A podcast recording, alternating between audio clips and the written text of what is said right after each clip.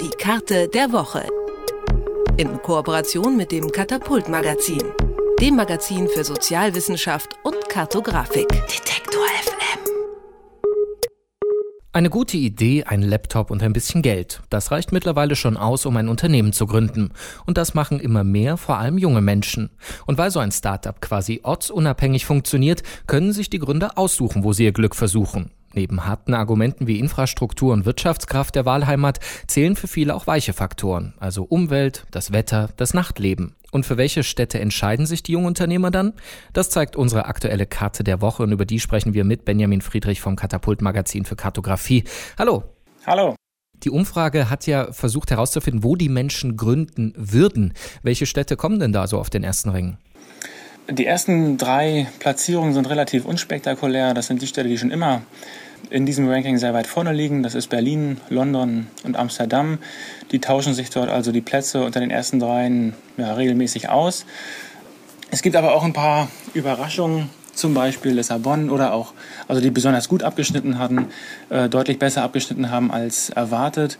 Aber auch ein paar Enttäuschungen, wie zum Beispiel Paris, eine Stadt, die sonst sehr weit vorne mal auf Platz 2 gerankt wurde und jetzt nur noch auf Platz 13 anzufinden ist. Jetzt sind das ja in der Tat immer sehr subjektive Fragen, die man da stellt, beziehungsweise was die Menschen dazu sagen. Die ersten drei, du hast gesagt, sind erwartbar. Die haben globale Strahlkraft und auch einen Ruf weg. Lissabon, schöne Stadt auf jeden Fall, aber jetzt nicht irgendwie als Start-up-Hochburg bekannt. Kann es da eben sein, dass da diese weichen Faktoren zählen? Also es ist durch die Finanzkrise eben doch immer noch relativ preiswert und liegt einfach in einer schönen Region? Ja, das kann sein. Das kann aber auch daran liegen, dass viele Startups dahin gehen, wo es besonders günstige Programmierer gibt. Ganz, ganz viele neue Unternehmen brauchen eben ganz, gerade am Anfang eine spezielle Software, irgendwas Neues, was programmiert werden muss. Und da geht man gerne in Städte, wo Programmierer sind. Es kann also sein, dass sich in Lissabon viele davon befinden und zusätzlich durch die ja, Krise, die ja in Lissabon jetzt doch nicht so stark ausgefallen ist wie erwartet, die Arbeitskräfte deutlich günstiger geworden sind als in anderen europäischen, beispielsweise nordeuropäischen Staaten. Jetzt hast du Paris schon angesprochen als so eine Stadt, von der man mehr erwartet hätte. Jetzt kann man auch orakeln mit Terror und ähnlichem, was dazu zählt. Aber gibt es noch so ein paar Städte, die wirklich enttäuscht haben, von denen man gesagt hätte, die müssen eigentlich oben landen? Ja, wir haben noch Madrid beispielsweise, die deutlich verloren haben in der Gunst der Gründer, aber auch Mailand und Manchester. Manchester zum Beispiel ist die zweite Stadt Englands, die hier aufgeführt wird und einen unteren Platz einnimmt. Also außer London scheint da aus England nicht viel zu kommen oder nicht viel Überzeugung von den Gründern zu kommen, dort gerne gründen zu wollen. Hm. Jetzt gibt es ja viele dieser Umfragen und wir haben es ja schon eingangs gesagt, das ist ja sehr subjektiv, wo die Leute gründen würden. Äh, deckt sich das eigentlich auch mit den, ich sag mal, Bemühungen dieser Städte, die da aufgeführt werden, wirklich ja eine Umwelt zu schaffen, in der man es einfach hat als Gründer? Also die Frage kann ich nur für Berlin und Lissabon beantworten. Wir wissen das in Berlin schon seit Jahren, dass sich da sehr viel bemüht wird, äh, so eine Szene zu schaffen, ein sehr gutes Umfeld zu schaffen, um neue Gründer anzulocken. Lissabon hat das vor Jahren auch mal gemacht, wurde da vielleicht ein bisschen für belächelt.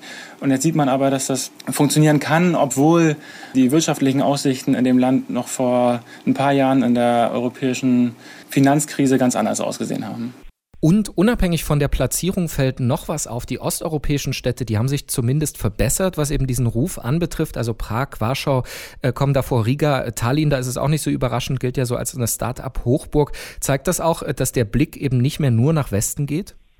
Die Statistik kann das ganz eindeutig belegen. Wir haben ganz viele Oststädte, die du eben auch schon genannt hast, die sich hier deutlich verbessert haben. Auch das würde ich damit begründen, dass die Arbeitskräfte vor allem für Programmierer dort deutlich günstiger sind als in Nord- und Westeuropa. Jetzt gibt es ja zu diesem Thema Start-up-Gründung, wo die Leute hinwollen, wo es sich lohnt, auch andere Untersuchungen. Eine ganz interessante, die hat dann mal äh, mit quasi jenen harten und soften Faktoren versucht aufzuführen, in welcher Stadt es sich denn lohnen würde. Und da kommt eigentlich keine dieser Städte vorneweg. Da sind es dann eher die kleineren Städte, also die zweitgrößten. Wir haben Porto in Portugal, wir haben Lyon in Frankreich, bei denen es sich also mehr lohnen würde, zumindest wenn man diesen Rechnungen glaubt. Zeigt jetzt aber eben diese Wunschvorstellung der Gründer, dass sie dann oft doch eher die Metropolregion Region wählen als die Stadt, die vielleicht passen würde? Das kann ich auch nur mutmaßen. Wahrscheinlich wollen diese Gründer auch irgendwie ganz groß hinaus und dann ganz dicht sein an den Geldgebern, die sich vielleicht doch in den großen Städten aufhalten als in den kleinen. Vielleicht sind das aber auch schon international agierende Gründer, die die Infrastruktur ganz besonders nutzen müssen und deshalb die großen Städte bevorzugen. Wer ein Startup gründen will in Europa, der wünscht sich am meisten, das in Berlin oder London äh, zu machen. Lissabon kommt dann relativ schnell hinterher. Das ist eine Überraschung. Und ein paar andere Städte, die haben da relativ schlecht abgeschnitten. Das hat eine Untersuchung ergeben, die wir in unserer Karte der Woche aufbereitet haben. Und zwar mit Benjamin Friedrich vom Katapult Magazin. Vielen Dank. Gerne. Die Karte der Woche. In Kooperation mit dem Katapult Magazin dem Magazin für Sozialwissenschaft und Kartografik. Detektor FM.